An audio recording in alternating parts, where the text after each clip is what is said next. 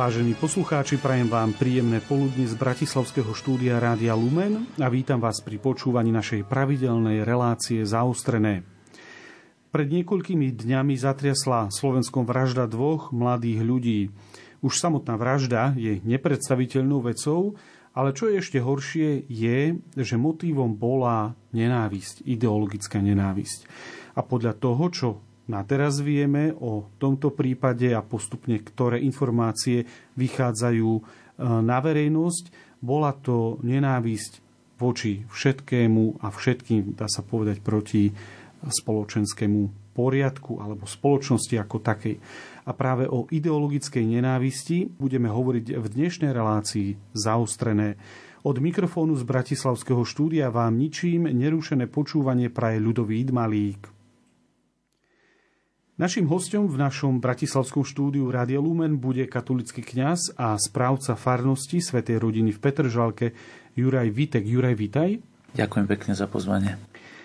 Spomínaná vražda dvoch e, mladých chlapcov spôsobila skutočne veľký šok, tak ako tomu bolo napríklad aj po vražde e, novinára Jana Kuciaka a jeho snúbenice Martiny Kušnírovej. E, média sú momentálne v týchto dňoch plné emotívnych reakcií a ľudsky je to aj pochopiteľné. Ty si ale na známu sociálnu sieť bezprostredne, dá sa povedať, po, po vražde a neskôr aj blog napísal e, si taký status, taký dlhší status, e, ktorý tiež v istom zmysle bol aj emotívny, ale išiel si oveľa ďalej. Nezostal si, môžeme povedať, len pri tom samotnom zlom skutku vraždy, zastrelenia. Išiel si ďalej, snažil si sa e, objasniť tým, ktorí ťa sledujú alebo čítajú tvoje, tvoje, tvoje texty, e, čo asi mohlo byť koreňom možno toho, toho samotného skutku, prečo k nemu došlo. A ty si tam načrtol takú zaujímavú myšlienku, e, hovoril si a písal si o mentalite ideológií, ktorá sa rozvíja a rozmáha na Slovensku. E, ako si vlastne k tomu dospel a vôbec čo je to tá mentalita, ideologická mentalita? Áno, ako si spomenul, tak e, samozrejme je to veľmi emotívna situácia, v ktorej sa nachádzame a mnohí to tak prežívajú a preto nemôžeme ani ignorovať všetku túto aj bolesť, aj hnev a podobne. Preto predovšetkým aj dnes, skôr než začneme zamýšľať hĺbšie, Vzhľadom na tie tragické udalosti, o ktorých hovoríme, by som chcel úprimne vyjadriť blízkosť všetkým ľuďom zasiahnutých tragédiami ostatných dní a týždňov. Dnes hovoríme o tej tragédii na Zámockej a tak by som chcel prejaviť sústrasť všetkým, ktorí boli týmto zavraždeným eh, Jurajovi a Matúšovi blízky a všetkých vkladám do svojej modlitby. Aj v mojej farnosti sme sa túto nedelu spoločne za všetkých modlili, predovšetkým za obete tragédií na Zochovej a Zámockej ulici, za ich pozostalých, ale aj, aj za vinníkov a za všetkých židovských bratov a sestry, ktorým sa otvorili staré rany a traumy, i za homosexuálne cítiacich ľudí e, alebo inak cítiacich ľudí, ktorí sa cítia vystrašení, neprijatí a za celú našu polarizovanú spoločnosť. A, a chcel by som vyjadriť aj hneď na úvod aj prozbu o odpustenie, keď sme sa nesprávali v Kristovej láske v súlade s Evangeliom. Ale k tej tvojej otázke, aká je to tá ideologická mentalita. Možno takto, keď povieme slovo ideológia, tak to mm-hmm. vyzerá byť taká nejaká akademická záležitosť. Mm-hmm. Ale ja by som chcel práve poukázať, aj som chcel poukázať na to, že tá ideologická mentalita je, je niečo, čo hrozí každému jednému z nás. Jedným slovom by som to povedal, že to je povrchnosť. Už pred viac ako 100 rokmi e, anglický spisovateľ Gilbert Chesterton v jednej jeho eseji o Tolstojovom diele napísal, že zjednodušenie čohokoľvek má v sebe čosi fascinujúce a vzrušujúce. A to je kde si koreň, kde, mm. kde k tomu, do toho upadáme. Začal by som na takej úplne prvej rovine hovoriť o ideológii, práve tak, aby sme vnímali, že to je niečo, čo sa dotýka nás všetkých. Um, človek svojou myslou jednoducho ovláda realitu, dokáže nad ňou vládnuť. Spomeňme si na tie slova Genesis, ty budeš vládnuť. A práve tá naša myseľ je schopná, tak povediať, mať pod kontrolou realitu, ovládať ju. My, my ju pomenovávame pomocou našich ideí. Ale človek by mal svojou mysľou a srdcom uchopiť realitu, ale v súlade s ňou. Lenže naše myslenie niekedy si ide svojou vlastnou cestou. Uh, jednoducho my niektoré veci uchopíme a potom si spájame v mysli, lebo mm-hmm. myslený poriadok a ten reálny nie je ten istý. Mm-hmm. On má aj svoje vlastné logické pravidlá a tak ďalej. Uh, realita je však stále bohatšia ako naša schopnosť uchopiť ju. A tak máme ako si zvláštnu schopnosť zamilovať sa do svojich vlastných ideí. A myslím, že to má často koreň práve v píche. Niekedy sa milíme jednoducho preto, že sme nedokonali a nevieme nikdy úplne uchopiť realitu, ale inokedy a vtedy nemáme na tom ani žiadnu vinu, a to je prirodzené a normálne, že čo, milica je ľudské, ale inokedy upadáme do omilu kvôli zjednodušovaniu, ktoré pestujeme. A vtedy sa rodí ideologická mentalita. Nesprávne zjednodušovanie môže byť fascinujúce, príťažlivé, ale môže byť zjednodušením, ktoré jednoducho aj deformuje realitu. A tu by som chcel zdôrazniť, že tá ideologická mentalita číha teda na každého z nás. Nejde tu vždy o nejakú akademicky formulovanú a pomenovanú ideológiu, ale sú to tie malé zjednodušenia ideológie, ktoré si tvoríme v našej mentalite. Je to určitý prístup k realite. A prilnutie k veľkým ideológiám sa pripravuje práve touto každodennou ideologickou mentalitou. My si utvárame akýsi ucelený pohľad na svet, ktorý nazývame aj svetonázorom a často sa stáva, že niektoré aspekty reality do tohto obrazu a pohľadu jednoducho nezapadajú. Mm-hmm tak nám nepasujú. Tak my ich buď ignorujeme a niekedy aj vedome ich ignorujeme. Často nevieme uchopiť zložité veci a tak sa utekáme k niekomu, kto ich pomenuje, aby nám dávali zmysel, aby boli zrozumiteľné, aby sme ich uchopili a mali pod kontrolou. A tak sa dostávame, pravda, pod vedenie ideológa, povedzme. Človek postupne stále viac stráca kontakt s realitou a potom mu upada do stále absurdnejších konšpirácií, hoaxov a dezinterpretácií a to vidíme, že toho je plná spoločnosť že vlastne a, a niekedy skutočne človek sa drží tej svojej idei a ono to súvisí samozrejme aj s tým, že stráca to, to čo, čo mu hovoríme zdravý kritický zmysel, mm-hmm. teda kritické myslenie. Ale kritické myslenie je práve toto, lebo kritické myslenie neznamená, že či moje, že ja kontrolujem, že či tá myšlienka je v, v súlade s mojim myslením. Mm-hmm. Ja sa musím pýtať, či tá myšlienka je skutočne v súlade s realitou. A môže aj súčasná situácia, povedzme pandémia, teraz sme zase, je tu vojna e, u nášho suseda. Sú to veľmi ťažké veci na spracovanie v priebehu veľmi krátkeho e, časového úseku. Môže to prispievať k tomu, že sa utiekame k takýmto veľmi veľkým zjednodušeniam? Samozrejme, samozrejme, to je živná pôda pre ideológie. Vždy to tak bolo. Mm. Zoberme si ideológiu fašizmu a nacizmu, ktorá vznikla v 30. rokoch.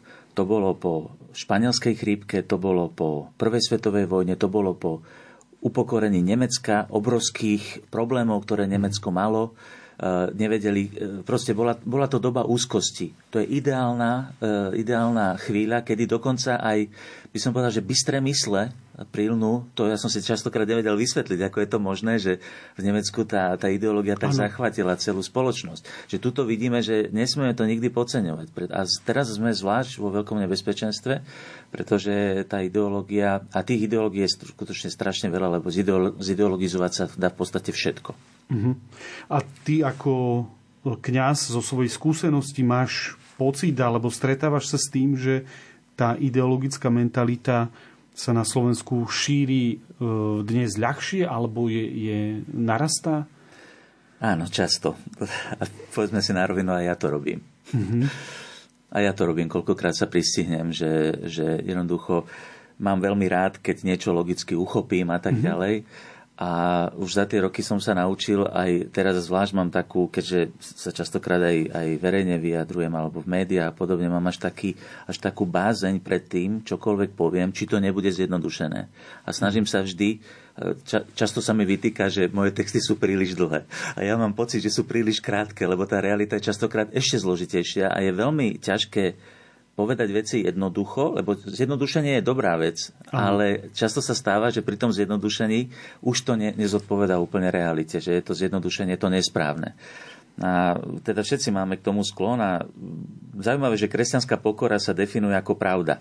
Hovorila sveta Teresa Zavili, že mhm. pokora je pravda. A čo je to je pravda? Tomáš Akvinsky hovorí, že to je zhoda mysle s realitou. Mm-hmm. No a všetci máme tendenciu pyšne sa upínať na svoje videnie sveta a príkladom je obrovské množstvo. No, Ja by som dal dva príklady. Život prináša veľa situácií. Dajme jeden triviálny a mhm. jeden vážny príklad. Ten triviálny je napríklad, mám nejakú predstavu o dnešnom dni.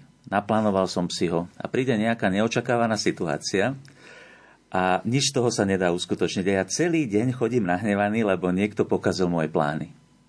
Mm-hmm. E, to je upínanie sa na ideu, na plán, na predstavu, na očakávania. A ja nakoniec v podstate zabijem deň svojim hnevom a pritom by som pri zmenených plánoch a prispôsobení sa realite mohol prežiť celkom pekný deň, E, iný, ako som si naplánoval, ale krásny, lebo realita je bohatá.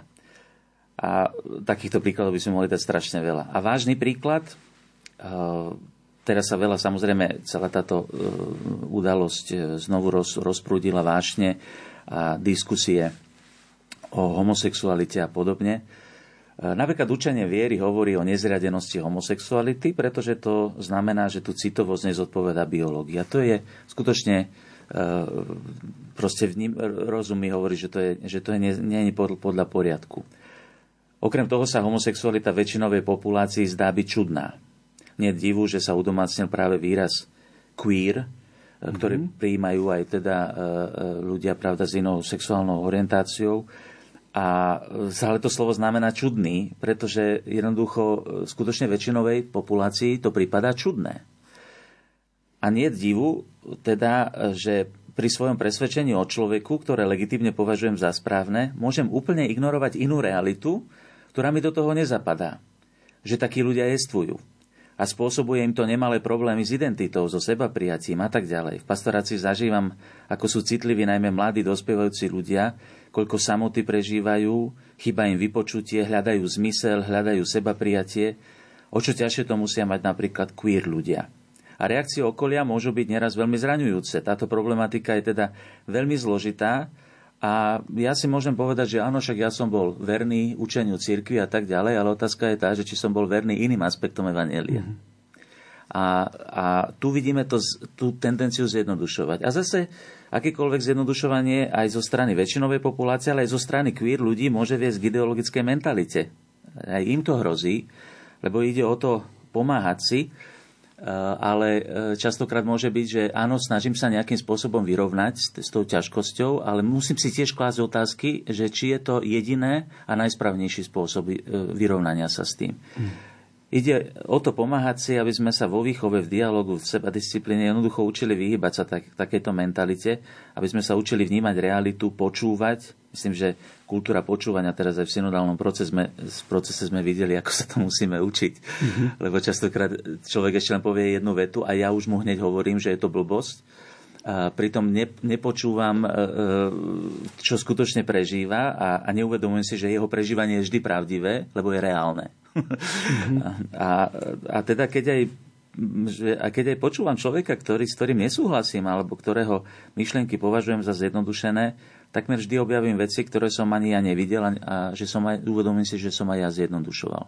Mm-hmm. A teda tu je vidieť, že tu, kde si pri korení našich medziludských vzťahov, ale môjmu, naš, nášho prístupu k realite sa musíme zmeniť. A to je problém spoločenský. Možno by sme mohli povedať, ja neviem, na to sú odborníci sociológovia, že či, či v súčasnosti je toto ojedinelý jav, že to prišlo až k vražde, alebo či tu máme skutočne podhubie terorizmu, mm-hmm. alebo, a, alebo teda, že či je, to, či je viazaný na nejaké neonacistické ideológie tu, alebo či je to zo zahraničia importované a tak ďalej. O tom môžeme diskutovať. Ale to, že máme problém, to je isté. A to vidíme na polarizo- polarizované spoločnosti. Ty si citoval uh, Tomáša Akvinského, ktorý hovorí, že pravda je súlad teda mysle a, a reality. Um, stretáva človek um, rôznych ľudí a predpokladám, že väčšina z nich uvažuje nad udalosťami, ktoré sa ich nejakým spôsobom dotknú alebo o ktorých sú informovaní, dozvedia sa a podobne. Snažia sa uh, svoje, e, svoju myseľ, svoje poznanie zosúľadiť s tou, s tou realitou. Ale samozrejme nie je e, v schopnostiach všetkých ľudí obsiahnuť tú bohatstvo tej, tej reality. A napríklad ja niektoré veci potom riešim tak, že um, hľadám aj názory autorít, ktoré sa vedia kompetentne k nejakej konkrétnej veci vyjadriť a, mám voči ním dôveru. A, a vo, mám dôveru voči aj názorom, ktoré teda prezentujú. A tak moja otázka je, kde sú tie autority? Lebo máme nielen na Slovensku, je to myslím, že problém minimálne západného sveta, že je tu aj kríza autorít. Dnes človek neverí autorite, ktorá sa venuje nejakej konkrétnej veci. Ako to vidíš ty? Lebo z toho tiež potom, keď si človek v, uh, v hlave to poskladá podľa seba, všelijako, výsledok môže byť aj ten manifest, ktorý ten chlapec zverejnil, ktorý, keď človek číta, tak aj bez nejakého veľkého, hlbokého vzdelania vidím, že to je pozliepané čokoľvek spolu. Toto je veľmi správny, správny postreh a sú to aj v istom smysle aj mrazivé slova, lebo tuto je kde si koreň. Pápež František to často opakuje, že, že nám chýbajú veľkí ľudia mm-hmm. a, aj v politike, aj... A t- potom samozrejme na druhej strane zase otvoril si veľmi zložitý problém a skutočne súhlasím s tým, že, že kríza autority prispieva k tejto ideologickej mentalite, lebo sa vlastne človek viac polieha na svoj úsudok, než na akýkoľvek iný úsudok. Vo všetkých veľkých kultúrách mhm. bola vždy úcta k autorite. Zoberme si len grécku kultúru. Už v Platonskej akadémii, ktorá trvala tisíc rokov, hej, platilo, že keď niekto povedal aftozej pen, teda on povedal, tým sa myslelo Platóna, uh-huh. sa skončila diskusia. Uh-huh. Samozrejme, nechcem to hľadať až do takého extrému, ale tam sa ukázalo to, že áno, to je, to je veľký človek, bol schopný veľkej syntézy a teda vnímal realitu ucelene, ale teda vo všetkej eh, zložitosti a vo veľkej hĺbke. Stále musíme hovoriť o tom, že eh, múdrosť neznamená, že viem veľa vecí. Mm-hmm. Dneska sa na internete nájdú skutočne veľa vecí, len dať si ich dohromady v hlbo, hlbokých súvislostiach. A ja myslím si, že ten koreň je trošku ale aj v tom, že tie autority dnes sú. A tá neochota ich počúvať je práve v tej túžbe po zjednodušovaní. Zoberme si mm-hmm. už len to, že keď idem niečo napísať alebo idem niekde prednášať, dajú mi 10 minút. Mm-hmm. Hej, napríklad teraz veľakrát sa snažíme hovoriť napríklad o synode, tak je to proces, ktorý trval takmer rok pre, e, po, mám napočúvaných vyše 5000 ľudí a ja mám 10 minút niekomu povedať tak, aby mohol e, vnímať tú, tú, tú silu, silu tej zložitosti tej reality. To si vyžaduje úsilie, to si vyžaduje trpezlivosť a tak ďalej. Dneska v dobe SMS-iek, mm-hmm. kde sa všetko kratučko, v dobe ano. krátkých správ, postov a tak ďalej, my jednoducho nemáme ochotu, niekto povie, že nemáme aj čas. Ono to nie je celkom pravda, že nemáme mm-hmm. čas, lebo my venujeme čas, veľa času, strašne veľa, veľa povrchným veciam. Preto napríklad prvé reakcie napríklad aj na tento blog uh, alebo mm-hmm. na mhm. tento post boli, že jo, je to mega dlhé. Mm-hmm. lebo to trvalo 5 minút, kým si to prečítal ten ano. človek. Sme zvyknutí skutočne pár sekúnd a idem ďalej a už som in, už mám názor a mám názor na všetko v podstate, ale nemám tú ochotu ísť hlbšie. A tuto je kde si ten koreň. A potom ešte druhý, druhý problém, ktorý máme, stále to súvisí aj s tou pokorou.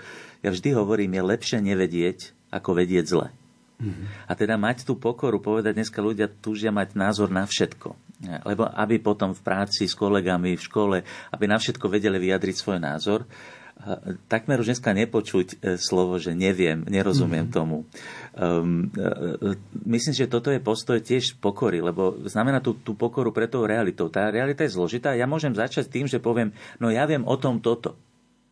My, ktorí sme teda, povedzme, mali hĺbšie štúdia, že profesor Heriban to vždy hovoril, že napríklad doktorát, že to je obrátenie. Mm-hmm. lebo, lebo tam idem tak hlboko, že, že s obrovskou pokorou sa snažím potom aj obhájiť tú prácu, lebo vidím, keď v tej, v tej hĺbke sa pohybujem, že koľko to je ešte ďalších vecí, ktoré musím brať do úvahy a že som len uchopil možno malú časť reality. No a s tým potom súvisí samozrejme to, že dnes autority, ktoré sú, oni sú úzko špecializované.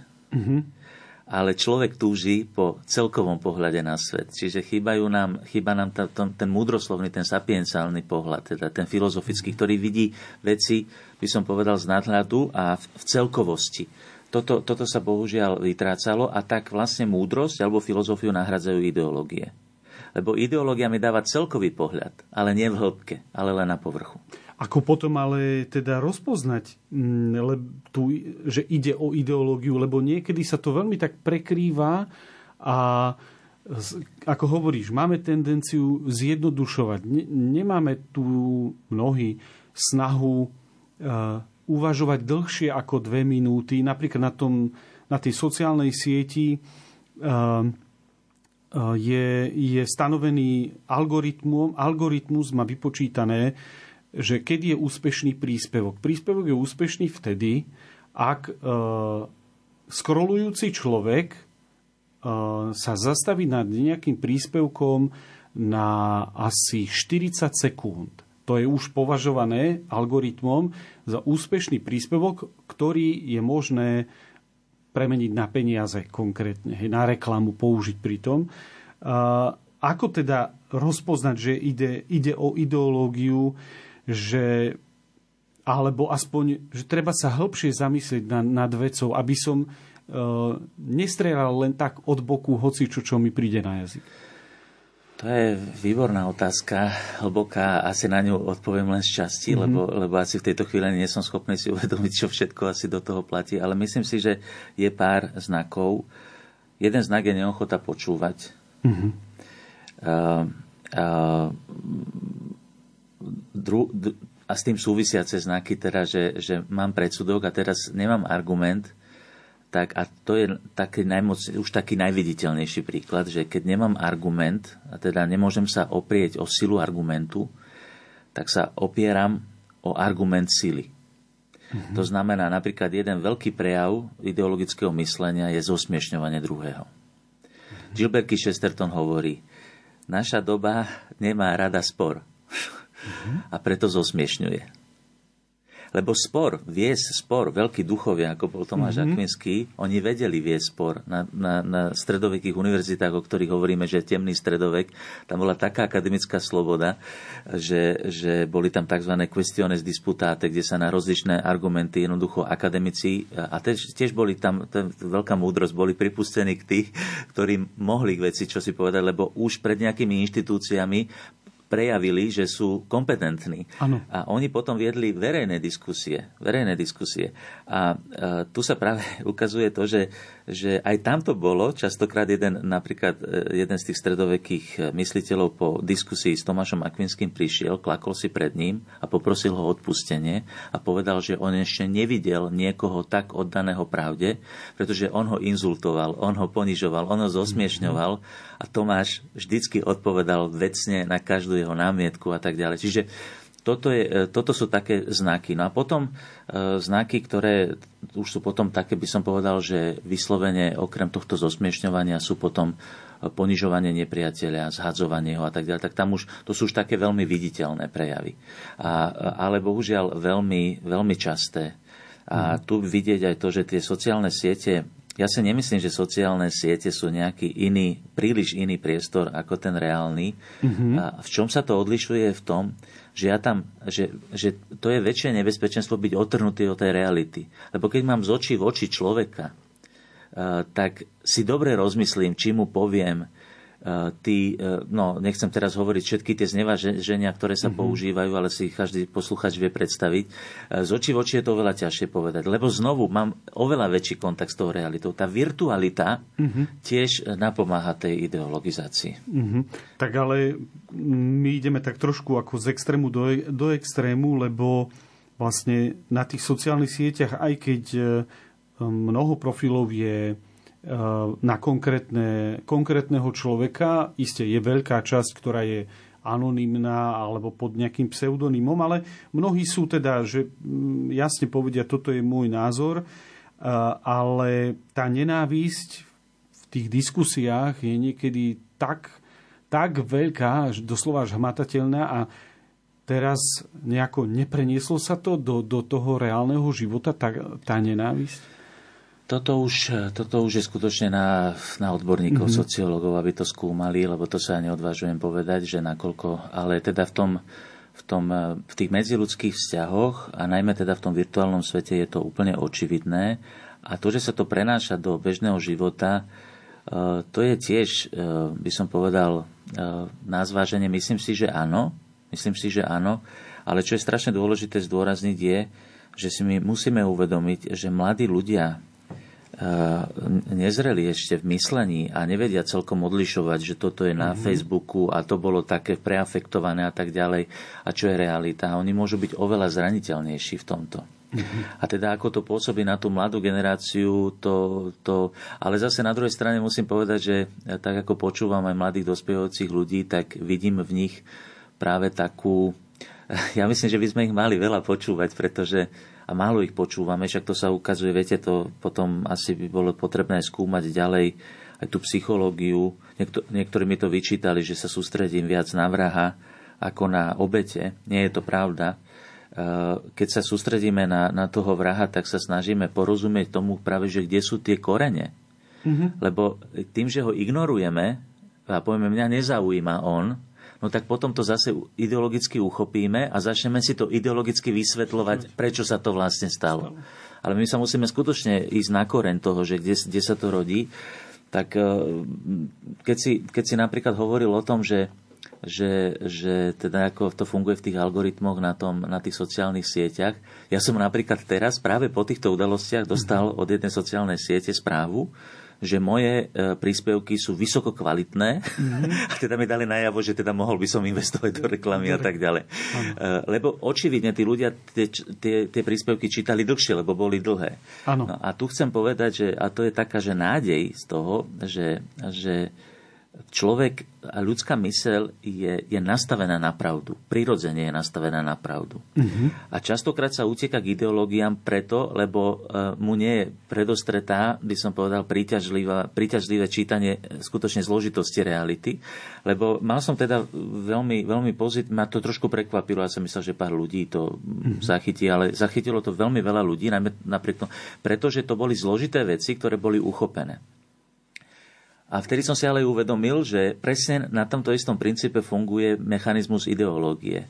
Lebo e, e, tie hĺbšie veci sú pochopiteľné pre tých ľudí, ktorí sú ochotní, ochotní ísť hĺbšie a majú, by som mm-hmm. povedal v istom zmysle, už aj určité hĺbšie pochopenie reality.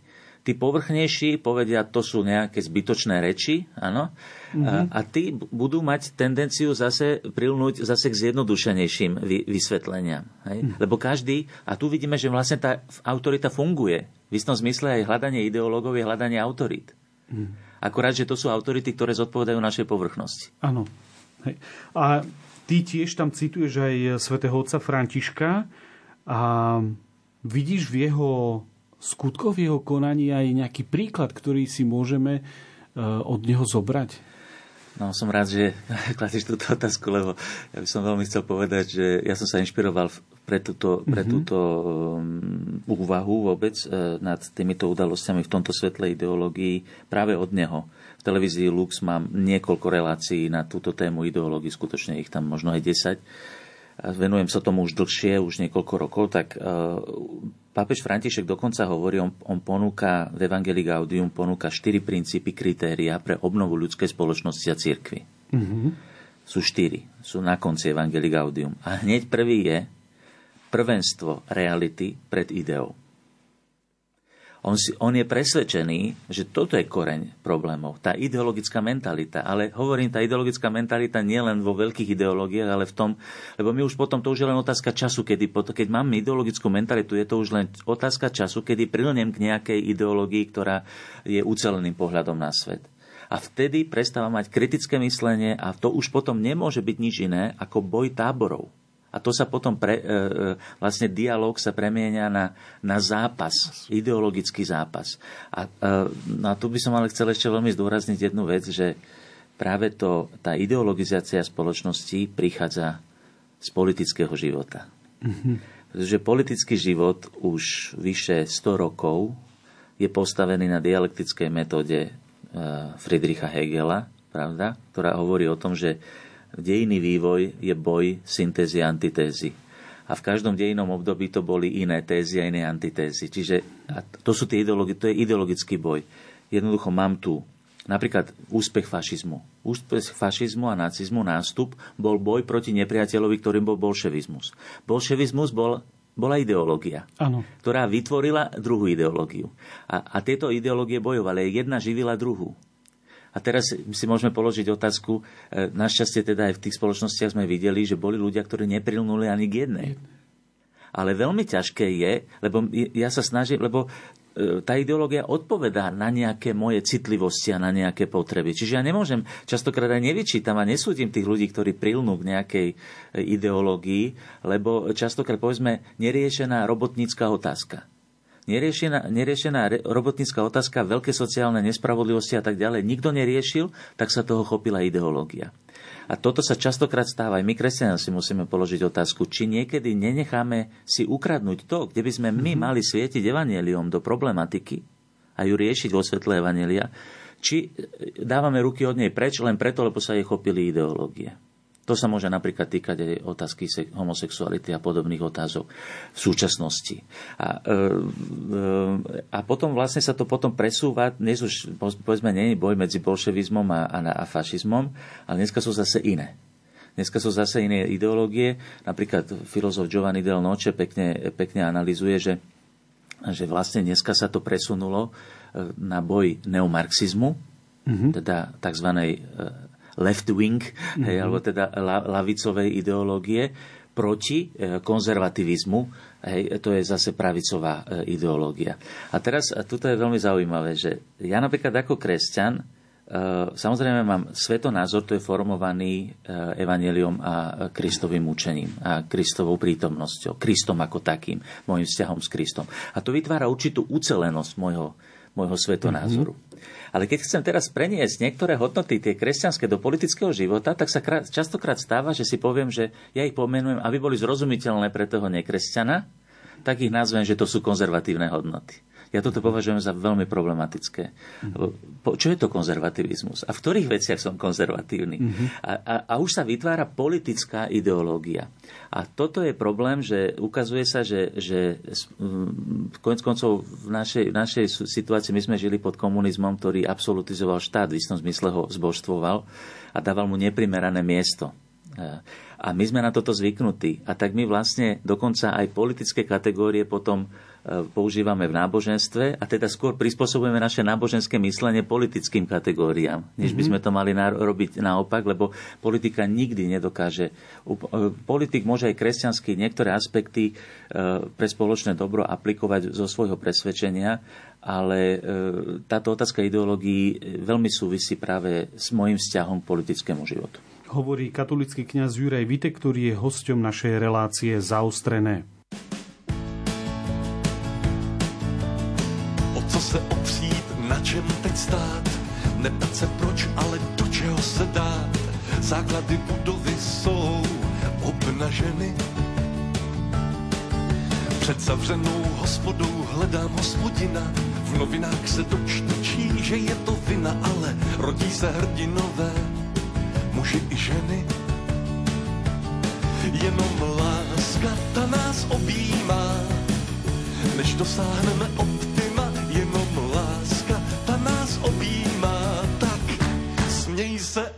očima.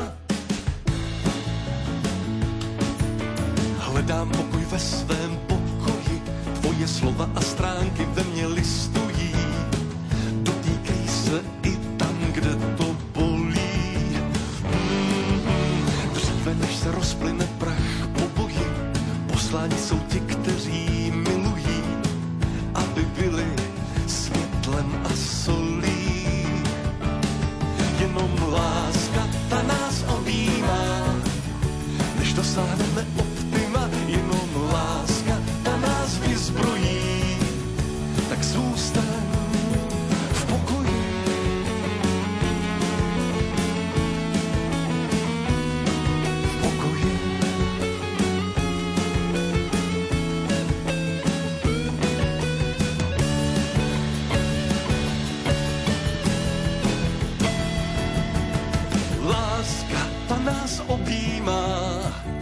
Než dosáhneme optima, jenom láska, ta nás objímá. Tak snej se očima, jenom láska, ta nás objímá, než dosáhneme optima, jenom láska, ta nás objímá. Tak snej se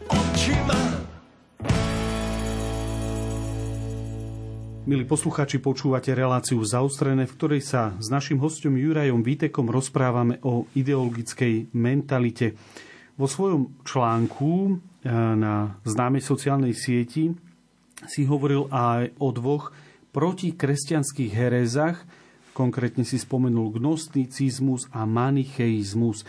Mohol by si vysvetliť posluchačom, o čo ide, pretože e, ja som sa o týchto dvoch herezách učil na cirkevných dejinách, ale myslím, že množstvo posluchačov buď o nich nepočulo, alebo možno podobne ako ja mali predstavu, že to sa týka našej veľmi dávnej, dávnej minulosti, ale ty hovoríš, že táto hereza sa, alebo tieto herezy sa tu objavujú znovu. Aké, o čo vlastne ide? Áno, tak e, gnostická hereza sa objavila v podstate za života apoštolov. E, už mm-hmm. svätý Ján po svojich listoch píše o gnosticizme a gnostická hereza je v podstate v rozličných obmenách prítomná počas celých 2000 rokov. Mohli by sme teraz menovať všetky izmy, mm-hmm. teda všetky druhy herez, ktoré sa majú v podstate gnostickú mentalitu. No a nie som to ja, ktorý hovorí, že v súčasnosti mm. sa gnosticizmus znovu ukazuje. Je to papež František, František, ktorý to opakuje stále a skutočne mnohí, e, keď to počujú, tak idú ďalej, keď čítajú, pretože tomu neroz nevedia, o čo ide, tak idú ďalej. Ale tým pádom nedáva zmysel všetko to, čo hovorí ďalej. Lebo to je podľa mňa veľmi dôležitá áno, vec. Áno. Tak ten gnosticizmus, on, on v princípe znamená, že, že ja by som povedal, že to je, že to je pokušenie kresťana mať ideologickú mentalitu. Mm-hmm. Čiže e, kresťan upada do gnosticizmu, keď z vlastnej viery vytvára ideológiu. Takto veľmi zjednodušene by som to Hej. takto povedal. Veľmi zjednodušujem, ale teda dalo by sa to takto povedať. A, a teda ten gnostik, lebo tie prejavy potom tých rozličných gnostických prejavov sú veľmi odlišné. Ale v podstate to znamená dávať prioritu e, rozumu a môjmu spôsobu rozmýšľania pred vierou. Mm-hmm. A to nás vedie vlastne k tomu, že, že lebo mnohí povedia, aj, aj v, máme to napríklad aj v, v preambule, vlastne v prvom článku ústavy máme, že, že teda náš štát sa neviaže na žiadnu ideológiu, ideológiu. ani náboženstvo. O tomto som mal nedávno práve e, na výročie, 30. výročie ústavy jednu reláciu aj v televízii Lux. E, snáď môžem dať ju do pozornosti aj cez Radio Lumen tak eh, kde som práve poukazoval na to, že, že eh, keď toto ten článok ústavy hovorí, tak treba si uvedomiť, že inak sa dištancuje štát od ideológie a inak sa dištancuje od náboženstva. Mm-hmm. Lebo náboženstvo nie je jedna z ideológií. Toto je veľmi, ja to považujem za veľmi dôležitú vec. Lebo toto mnohí sekulárni ľudia nechápu. No len uh, ako vý, jedna z výčitie, ktorú, s ktorou sa permanentne človek stretáva v médiách, na sociálnych sieťach, je, že kresťanstvo je ideológia. No. Ale nie je to. A ja súhlasím s nimi, lebo v niektorých prípadoch niektorí mm-hmm. kresťania z niektorých kresťanských ideí robia ideológiu. Mm-hmm. Um, myslím si, že to skôr náchylní sú k tomu e, ľudia, ktorí majú skôr, e, by som povedal, že povrchnejšiu vieru. Je zaujímavé, mm-hmm. že aj k ideológiám e, pri, pri, prilnú aj kresťania niektorí, ale obyčajne majú tomu tendenciu skôr tí, ktorí nevnímajú svoje náboženstvo existenciálne ako svetlo pre svoj život, ale skôr ako nejaké, nejakú príslušnosť nejakej kultúre, k nejakým hodnotám, tzv. kultúrne kresťanstvo, tak tí majú možno skôr tendenciu k tomu. Aj skúsenosť mi, mi to hovorí, že ten zdravý rozum, že to skutočne žité náboženstvo mm-hmm. vychováva k zdravému rozumu. Hej. Aspoň kresťanstvo určite. Myslím, len na Margo na chvíľku odbočím, že, že súčasné postoje niektorých predstaviteľov Ruskej pravoslávnej cirkvi v súvislosti s vojnou na Ukrajine mne veľmi pripomínajú takéto ideologické zneužívanie kresťanstva. Určite, určite. V podstate ideológia znamená zobrať akúkoľvek ideu ako určitý pohľad, uhol pohľadu a ten uhol pohľadu urobiť jediným uhlom pohľadu. Mm-hmm.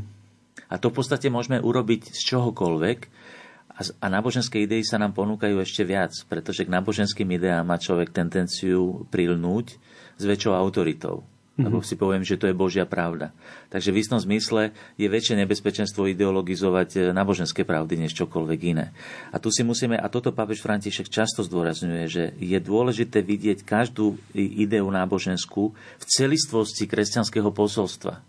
Gnostici mali tendenciu, že oni prinášajú učenie, ktoré prekročí aj samotnú pravdu viery. Mm-hmm. Len pravda viery, ona má v podstate veľkú pokoru pred realitou, pretože si uvedomuje, že jedine Boh vidí realitu v celej jej zložitosti, pretože je jej pôvodca. A my máme ten dar, že cez vieru môžeme tak povediac, máme milosť nahliadnúť na Boží pohľad na svet. Lenže my si musíme uvedomiť, že to není jednorazový Boží, to není súbor e, náboženskej pravdy, to nie je súbor ideologického svetonázoru to je úkon viery, ktorým ja príjmam Božie pravdy, ktoré sú mu zjavené z Božieho pohľadu a ja ich príjmam rozumu, rozumom, ktoré tieto pravdy nekonečne presahujú. Čiže oni ma vedú k veľkej, veľkej pokore a to, že tie náboženské pravdy ústavične osvecujú realitu, ale to je proces. Čiže napríklad v každej dobe a v každom probléme, ktoré sa mi znovu ukazuje, ja si znovu a znovu kladem otázky ako to v skutočnosti je, to není jednorazová vec, že ja, ja, e, mnohí povedia, že vy si myslíte, že máte patent na pravdu. Ideológovia áno. Ideológovia si myslia, že oni vlastnia pravdu. Kresťan si to nemyslí. Teda ak je autentický kresťan. On si uvedomuje, že on robí úkon viery, ktorým prijíma pravdu, ktorá ho nekonečne presahuje za svoju a v tejto pravde sa snaží stále prehlbovať, aby videl realitu v tej, v tej najhlbšej perspektíve, lebo však o to nám ide, aby sme videli realitu taká, aká je. Ale jedine Boh ju vidí a preto my veríme, že, že môj pohľad, autentický pohľad viery nemôže nikdy protirečiť rozumu. Gnostici hovoria, že rozum je viac ako viera. Mm-hmm. Dúfam, že je to zrozumiteľné. Je, je, že, že to... vlastne, vlastne ten gnostik, on vlastne svoj pohľad postavia nad pohľad Boží. A, to je, a z tohto dôvodu e, náboženstvo skutočne nie je ideológia, pretože, pretože e, úprimne veriaci človek má pokoru pred realitou. Mm-hmm. Jeho úkon viery je vyjadrením jeho pokory pred realitou, ktorú znovu a znovu, hĺbšie a hĺbšie v Božom pohľade sa snaží skúmať, kým ideológ je presvedčený, že rozumie všetkému. No takto, takto vlastne vznikajú všetky tie izmy, kde nejaký diktátor, totalitný predstaviteľ povie, že teda môj rozum je nad tú pravdu. A poďme ešte ďalej, je, bol tam spomínaný aj manicheizmus. Krátko, čo, o čo ide? Áno, manicheizmus bol blúd v 4. storočí, najmä teda e, veľmi sa dotkol aj Sv. Augustína. A e, tento blúd je tiež veľmi, veľmi silne prítomný a je to určitý, určitá forma gnosticizmu, ale súvisí to s vlastne s nekresťanským učením, ktorý mnohí kresťania si osvojujú, majú tendenciu osvojať, pretože aj kresťanstvo operuje s kategóriou dobra a zla. Mm-hmm. Ale je veľmi dôležité správne porozumieť tomu, čo znamená zlo. Manicheizmus ho chápe nekresťanským spôsobom. E, manicheizmus totiž to vníma dualitu veci, že je princíp dobra a je princíp zla. Pre kresťanov je len jeden princíp, stvoriteľský princíp dobra, a zlo sa chápe vždy ako nedostatok dobra, ako pokrivenie dobra, ktoré je v stvorení. A potom morálne zlo e, znamená v podstate tiež pokrivenie dobra, ku ktorému smeruje moja prirodzenosť, e, moja, moja ľudskosť má nejaký cieľ a ja ho nedosahujem a to je, to je vlastne zlo. Čiže e, je to vlastne, tak povediac, zdeformovanie toho dobra alebo nenaplnenie toho dobra, ku ktorému som povolaný. A, a ako sa to prejavuje dnes? Prejavuje sa to takým spôsobom, že tieto manichejskí ideológovia, by som povedal, mm-hmm. oni majú, a zaujímavé, že je to prítomné najmä v kresťanstve, teda, že, že my kresťania k tomuto manichejzmu sme viac e, teda pokúšaní, ale robia to aj, aj nekresťania, že si vytvoria kategóriu zlo, zla, mm-hmm. ktorú pomenujú, mm-hmm. obyčajne je to povedzme zoberú ako nejakú ideológiu alebo zoberú nejakú skupinu ľudí mm-hmm. a podobne. A títo ľudia sú vlastne princípom všetkého zla. A keď my toto porazíme, tak odstraníme zlo zo spoločnosti. Tak napríklad si zoberieme nejaké príklady, marxizmus alebo leninizmus zoberie, že vlastnenie prostriedkov je všetko zlo. Takže my to triednym bojom, revolúciou odstraníme a odstraníme nerovnosť. Áno? Mm-hmm. Tu vidíme, že aj toto je manichejské vlastne. Alebo si zoberieme, že te, e, e, povedzme, že terorizmus a teraz ho identifikujem s, nie, s niekým hej, a keď ho odstránim tým pádom. A toto isté urobil aj Juraj K., ktorý e, vlastne si zobral jednu, jedno zlo, identifikoval to zlo so, so Židmi a s tým tzv. sionistickým riadením sveta, deep state a tak ďalej. Ano.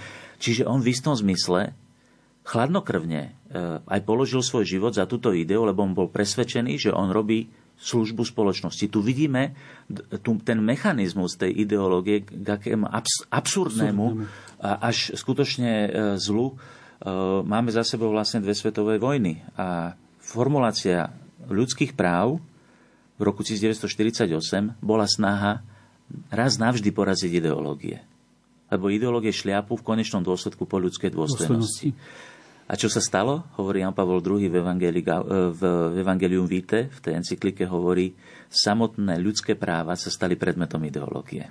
Hmm. Zideologizovať sa dajú aj ľudské práva. No, dá sa, dá sa všeličo teda zideologizovať a ty si ešte v, tej, e, v tom svojom texte aj citoval pastierský list našich biskupov ešte z roku 2018, ktorý vo svetle týchto udalostí, toho, čo sa udialo, e, vychádza ten pastierský list doslova až, až prorocký, keď upozorňuje na, na to, ako sa spoločnosť radikalizuje, ako sa neznášanlivosť dostáva na povrch, ako napríklad neriešený rómsky problém ho môže uchopiť nejaká ideológia a na ňom si vytlkať svoj politický alebo mocenský kapitál a ovládať ďalšiu skupinu ľudí. K čomu vtedy slovenskí biskupy vyzývali? Áno, len by som nadviazal teda, že veľkú mm-hmm. pravdu si povedal, že to, to tiež musíme veľmi zdôrazniť, že tou živnou pôdou pre ideológie sú práve neriešené problémy. Mm-hmm. Toto si myslíme, že aj pre politikov, snáď nás nejaký počúva, je, je dôležité, že oni práve, že jak som povedal príklad toho, toho e, komunizmu, alebo teda leninizmu, marxizmu, tak bolo to neriešený problém. Hej. A dneska máme takýchto neriešených problémov veľa, lebo máme atomizovanú spoločnosť. Liberálna spoločnosť má práve toto nebezpečenstvo, že má tendenciu vytvárať osamotené ostrovy, mm-hmm. hej, že sa veľmi zdôrazňuje práve sloboda a tak ďalej, ale sa málo zdôrazňuje e, súdržnosť ľudu. Hej, a, a, a to musí byť na niečom postavené. My musíme mať nejaký spoločný projekt. A, a neriešené tie problémy, že tí ľudia sa cítia osamotení, to potom berú do rúk títo populisti a ideológovia a tak ďalej. Ale otcovia biskupy práve na toto upozornili. Skutočne to bolo veľmi prorocké, že rozhodli sme sa pripomenúť a poprosiť poprosiť o to, aby sme sa rozhodli upevňovať zväzky lásky a pokoja, aby sme neprispievali k rozbrojom, zvadám a hádkam. Upozornili, že sa šíri mentalita vzájomného znevažovania, či dokonca mávanie zdvihnutými pestiami a zapáčilo sa to aj niektorým kresťanom. Čiže otázka je tá, že či nás pán Ježiš poslal bojovať proti ideológiám, ale v Evangeliu ja to nečítam. Ja tam čítam, chodte a ohlasujte radosnú zväzť všetkým národom. Um, a teda ho, ho, hovorili, že spoločnosti sa tešia obľúbe hesla ja ti ukážem a ja si na teba posvietím. A biskupy pripomenuli, že našim cieľom nemá byť získanie moci nad spoločnosťou, že vidíte, to je tá, tá politizácia kresťanstva. Mm-hmm. To je vždycky veľké nebezpečenstvo, ale aj vnútorná premena mocou kríža. A treba povedať, že aspoň tak, ako sa mi to javí na súčasnej politickej scéne, tak najväč, najviac e, ideologizujú kresťanské pravdy e, ľudia, ktorí sú vo vyznávaní kresťanskej viery veľmi vlážni, respektíve takmer ju vôbec nepraktizujú. Hovorí katolický kňaz Juraj Vite, ktorý bol hosťom našej relácie zaustrené. Juraj, ďakujem veľmi pekne za účasť v štúdiu. Ja ďakujem za, za pozvanie a Dúfam, že sme aspoň trošku otvorili túto zložitú tému. Technicky na relácii spolupracoval Matúš Brila, hudbu vybrala Diana Rauchová a od mikrofónu z Bratislavského štúdia vás pozdravuje Ľudovít Malík. Sloboda je pierko z krídla holubice, čo chce k letu iba čistý vzduch. Býva len pár krokov, pár krokov od strelnice, preto už má slabý sluch. Ako pierko z krídla holubice letí si a nepadá k tomu letu. Svet jej hrá na bicie a solo chce mať armáda.